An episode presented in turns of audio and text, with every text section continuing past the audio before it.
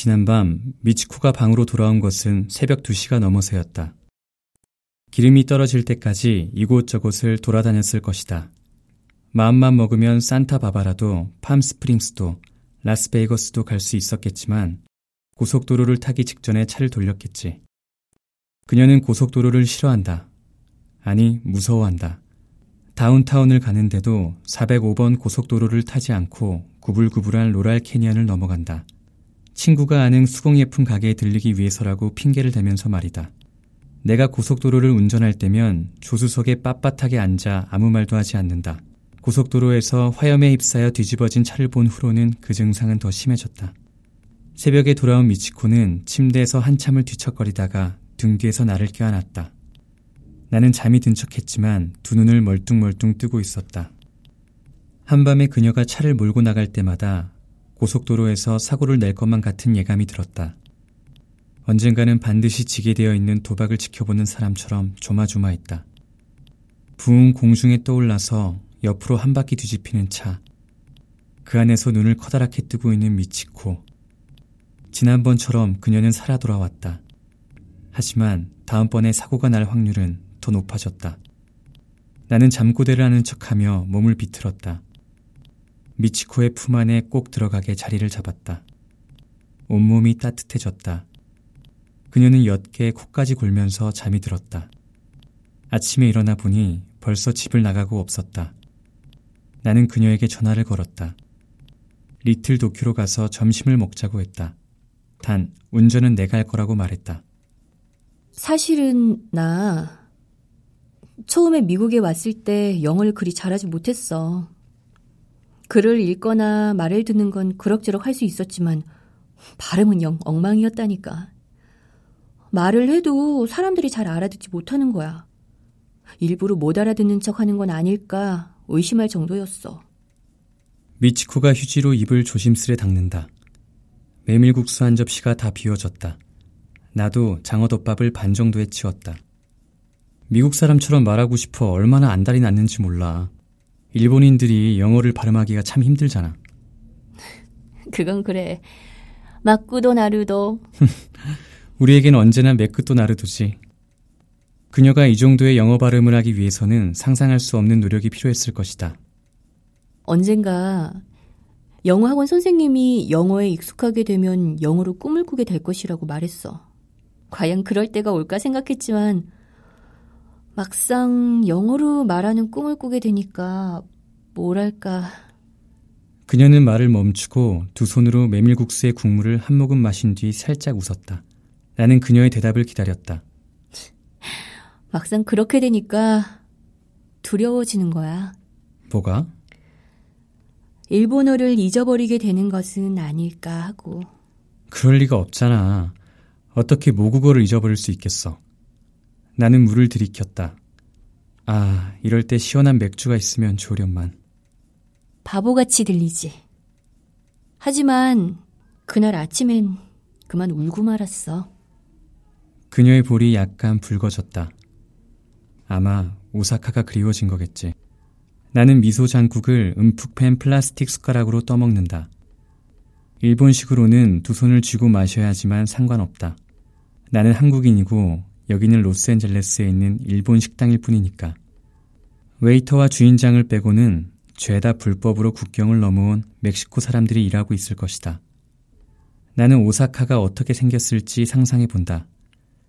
왠지 부산과 비슷할 것 같은데도 전통 가옥이 빽빽하게 들어차 있을 것 같다. 한국 사람과 비슷하게 생긴 사람들이 알아들을 수 없는 언어를 쓰면서 돌아다니겠지.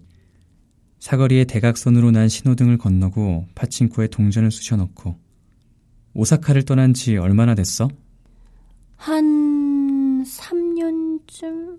아니, 4년이 다 되어가네. 음, 그동안 일본어를 전혀 쓰지 않았어? 가끔 언니와 통화를 하곤 해. 언니는 별로 말이 많지 않아. 잘 지내니 건강은. 뭐 이 정도로 이야기를 하면 할 이야기가 별로 없어. 무슨 이유인지 잘 모르겠지만 미치코는 나이가 10살이나 많은 언니와 함께 오랫동안 살았다. 부모님은 일찍 돌아가셨다. 그럼 내게 일본어나 가르쳐 달라고. 읽어보고 싶은 만화책이 많아. 일본어를 하지 않기 위해 일부러 일본인 친구도 사귀지 않는 걸. 나 어학연수 할 때 일본인이 없는 콜로라도 시골에 가서 공부했다니까. 그게 어딘데? 그랜드 정션. 와, 근사한 이름인데? 이름만 그럴싸하지 작은 시골 마을이야. 거기엔 한국 음식점도 없어. 중국 음식점은 미국 어디에나 있으니까 패스. 일본 음식점은 하나 있는데 중국 사람이 운영해. 버스도 다니지 않아. 맥도나르드는 있겠지. 당연하지. 그런데 아시아 사람은 죄다 비슷하게 생겼다고 생각하는 사람이 대부분이었어. 나는 흑인을 구별 못하는데. 바보. 나는 미치코가 말이 많아져서 마음이 놓였다. 시간이 지나면 그녀의 마음은 누그러지게 마련이지만 그동안의 시간을 나는 참지 못한다. 그녀의 화를 풀어주기 위해서 온갖 노력을 다한다. 왜 그녀가 화가 났는지 생각할 겨를도 없이 제발 예전 상태로 다시 돌아와 주길 바라는 것이다. 그러면 이 세상의 모든 일이 제대로 풀릴 것만 같다. 아무튼 영어로 꿈을 꾸고 눈물을 흘리게 된 뒤에 나도 모르게 이렇게 말했어. 오사카와 아츠카다 데스. 오사카와 아츠카타 데스. 무슨 뜻이야, 그게? 오사카는 더웠습니다. 라는 뜻이야. 왜 갑자기 그 말이 튀어나왔는지 몰라.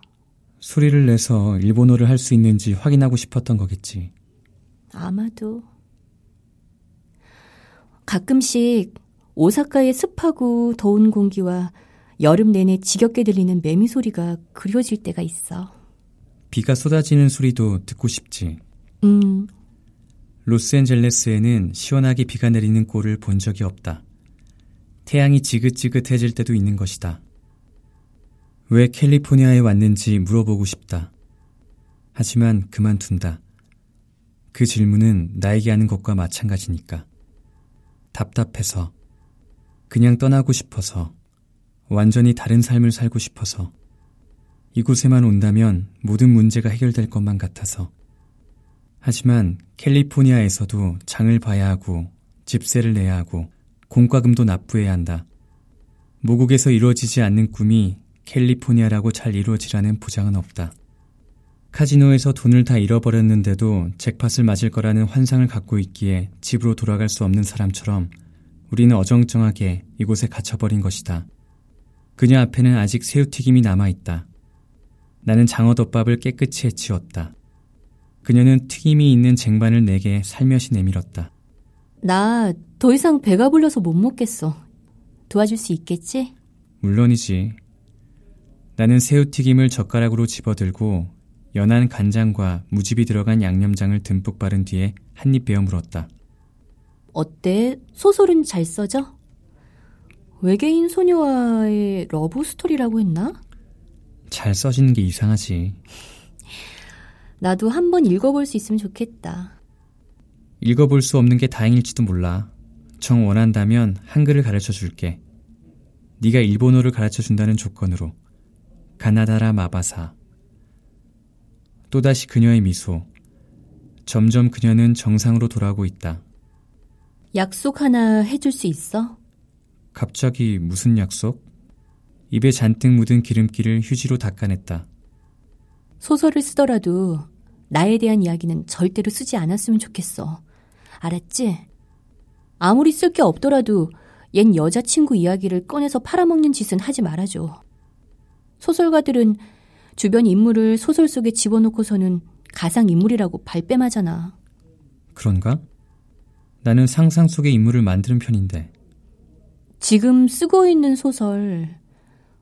주인공은 한국인 남자 아니야? 20대 후반에다가 직장이 없는. 와, 어떻게 알았어? 첫 소설은 자기가 주인공일 수밖에 없잖아. 다른 사람에 대해 쓰든 말든 내가 상관할 바가 아니야. 하지만 내가 살아있는 한은 내 이야기는 절대로 쓰지 말라고. 알겠어? 대답해봐. 너도 약속 하나를 해주면 지켜줄게. 뭔데? 싸우고 난 후에 자동차를 갖고 나가기 없기. 그녀는 잠시 나를 노려보다 한숨을 쉰다. 알았어. 약속할게. 나는 웃으면서 고개를 끄덕거린다. 어차피 읽어볼 수도 없을 거면서. 그녀는 내 손을 꼭 붙잡는다. 농담이 아니라고 꼭 약속해줘. 알았지? 알았어, 알았다고. 내가 제일 싫어하는 소설가들 부류가 자신의 경험을 팔아서 소설을 쓰는 작자들이니까 안심해. 그럴 바엔 차라리 뱀파이어나 좀비 이야기를 쓰는 게 나아. 너는 소설 쓰는 일을 지나치게 쉽게 생각하고 있어. 넌 뭐든지 심각하게 생각하는 경향이 있어. 침대에 누워 잠이 오지 않을 때에는 미치코에게 이런저런 소설의 아이디어를 들려주곤 했다. 엘리베이터 안내 목소리를 실제 여자로 착각해서 사랑에 빠지는 엔지니어. 지하철에서 깨어나 보니 자신이 누구인지 기억이 사라진 남자. 피를 마시면 그 사람을 이해할 수 있는 뱀파이어. 이야기를 하다 보면 아이디어가 눈덩이처럼 불어나서 장편 소설 서너 권은 너끈하게 쓸 수 있을 것만 같았다. 하지만 컴퓨터 앞에 앉으면 막막해져 버렸다. 나는 어떻게 소설을 쓰는지도 모르면서 소설을 쓰고 싶다고만 생각하고 있었던 것이다. 300페이지의 장편 소설을 완성할 수만 있다면 내가 가지고 있는 모든 문제를 풀 수 있을 것만 같았다. 요즘에도 영어로 된 꿈을 꾸니? 그녀에게 묻는다. 음. 하지만 이제 울거나 하지는 않아. 그저 잠에서 깨어나 오사카와 아츠카타디스라고 중얼거릴 뿐이지. 그럼 기분이 한결 나아져. 코끝이 찡해졌다. 더 이상 뱃속에 음식을 집어넣을 수 없을 만큼 배가 불렀다. 폐허가 되어버린 음식들의 잔해 앞에서 우리는 말없이 그렇게 계속 앉아 있었다. 나는 그녀와 함께 오사카에 가 있는 상상을 해본다. 이곳은 그녀가 살고 있는 동네 한 구석의 식당이다. 식당을 나가면 찌는 듯한 열기와 습기가 후끈하고 밀려 들어올 것이다. 매미 소리가 들려오는 것만 같다. 어쩌면 소나기를 맞을지도 모른다. 복잡한 길을 걷다가 지하철을 타고 버스를 타겠지. 길을 걷는 사람들은 나를 일본인이라고 생각하겠지만 나는 그들의 말을 전혀 이해하지 못할 것이다. 디저트를 드시겠습니까? 웨이터가 영어로 말을 했을 때 정신을 차렸다. 미치코는 내게 눈짓을 보낸다. 아니요, 계산서 부탁드립니다. 우리가 밖으로 나왔을 때에는 건조하고 뜨거운 로스앤젤레스의 바람이 불어왔다. 거대한 헤어 드라이어가 작동하는 것만 같다. 하늘은 여전히 구름 한 점 없다. 그래도 다운타운은 우리가 살고 있는 벨리 지역보다는 서늘하다. 우리는 로스앤젤레스에 와서 왜 하필이면 다른 곳보다 덥고 평평하고 지겨우며 교차로마다 주유소나 도넛 가게 혹은 슈퍼마켓밖에 없는 교외 지역에서 살고 있는 것일까? 집세가 싸고 물가도 싸다는 것만으로는 설명이 안 된다. 우리는 스스로에게 벌을 주고 있다. 고향에서 캘리포니아로 도망친 형벌을. 나는 천천히 차를 몬다. 반짝반짝 빛나는 꽃잎 같은 외형으로 완성되어가는 디즈니홀을 지나 로스앤젤레스 현대미술관을 통과한다. 거기서 우리는 데이비드 호크니의 특별전을 보았다. 사진을 그림같이 붙여놓은 작품이 기억난다. 캘리포니아의 사막 한가운데 조슈아 트리와 황량한 도로 138번 고속도로 표지판과 멈춤 표시가 서 있었다. 우중충한 런던에서 건너온 데이비드 호크니는 캘리포니아의 태양과 시원하게 뻗은 도로에 매료되었을 것이다. 지루하고 따분한데 날씨는 무척 좋고 공기는 건조하다. 꿈을 꾸고 있는 게 아닌가 싶은 그 기분, 나도 잘 안다. 집으로 가는 거 아니야? 미치코가 라디오 주파수를 조정하며 묻는다. 고속도로로 진입하는 램프를 지나치고 말았다. 아니, 스피커에서는 속사포같이 쏟아지는 광고, 그것보다 더 시끄러운 DJ 목소리가 들린다. 어디로 가는지 말하라니까. 미치코의 목소리가 살짝 떨린다. 우리는 어디든지 갈 수 있다. 가깝게는 산타모니카 비치, 멀게는 샌프란시스코, 라스베이거스, 더 멀게는 뉴욕과 마이애미까지 달릴 수 있다. 신호등이 깜빡거리다 붉은 빛으로 변했다. 나는 브레이크를 밟았다. 몸이 살짝 앞으로 쏠렸다. 선글라스를 꼈는데도 섬광이 번쩍 지나갔다. 이런 화창한 날에 번개가 칠 리도 없는데 눈이 잘못된 것일까? 나는 핸들에 두 팔을 걸쳐놓은 채로 고개를 숙였다. 왜 그래? 어, 디 아파? 땀을 흘리고 있어. 그녀가 말한다. 나는 천천히 고개를 돌려 미치코를 바라본다. 그 빛 속에서 나는 뭔가를 본 것 같다. 순식간에 쏟아져 내리는 우리의 미래를. 애타게 바라는 희망은 이루어지지 않지만 불길한 예감은 언제나 들어맞는다. Baby, everything will be alright. 그녀가 주문처럼 내게 말한다. 걱정 마. 모든 게 다 잘 될 거야. 꼭 그래야만 한다고. 하지만 나는 불안한 것이다. 모든 것이 잘못되어 버릴 것만 같다. 오늘 우리가 서로에게 한 약속들은 다 깨질 것만 같다. 나는 그녀가 등장하는 소설을 쓸 것이고, 그녀는 한밤중에 자동차를 몰고 나갈 것이다. 그리고 신호등이 파란불로 바뀌었는데도 차는 그대로 정지선에 서 있다. 뒤에서 경적이 몇 번이고 울려도 브레이크에서 힘을 뺄 수가 없다. 영원히 정지하고 싶다. 내일이 오지 않았으면 좋겠다. 나이가 들지 않았으면 좋겠다. 이루어지지 않는 꿈을 꿈으로만 간직하고 싶다. 하지만 나는 용기를 내본다. 선글라스를 매만지고 백미러를 확인하고 옆자리에 앉은 그녀를 한번 쳐다본다. 그리고 천천히 브레이크를 밟은 다리에 힘을 뺐다.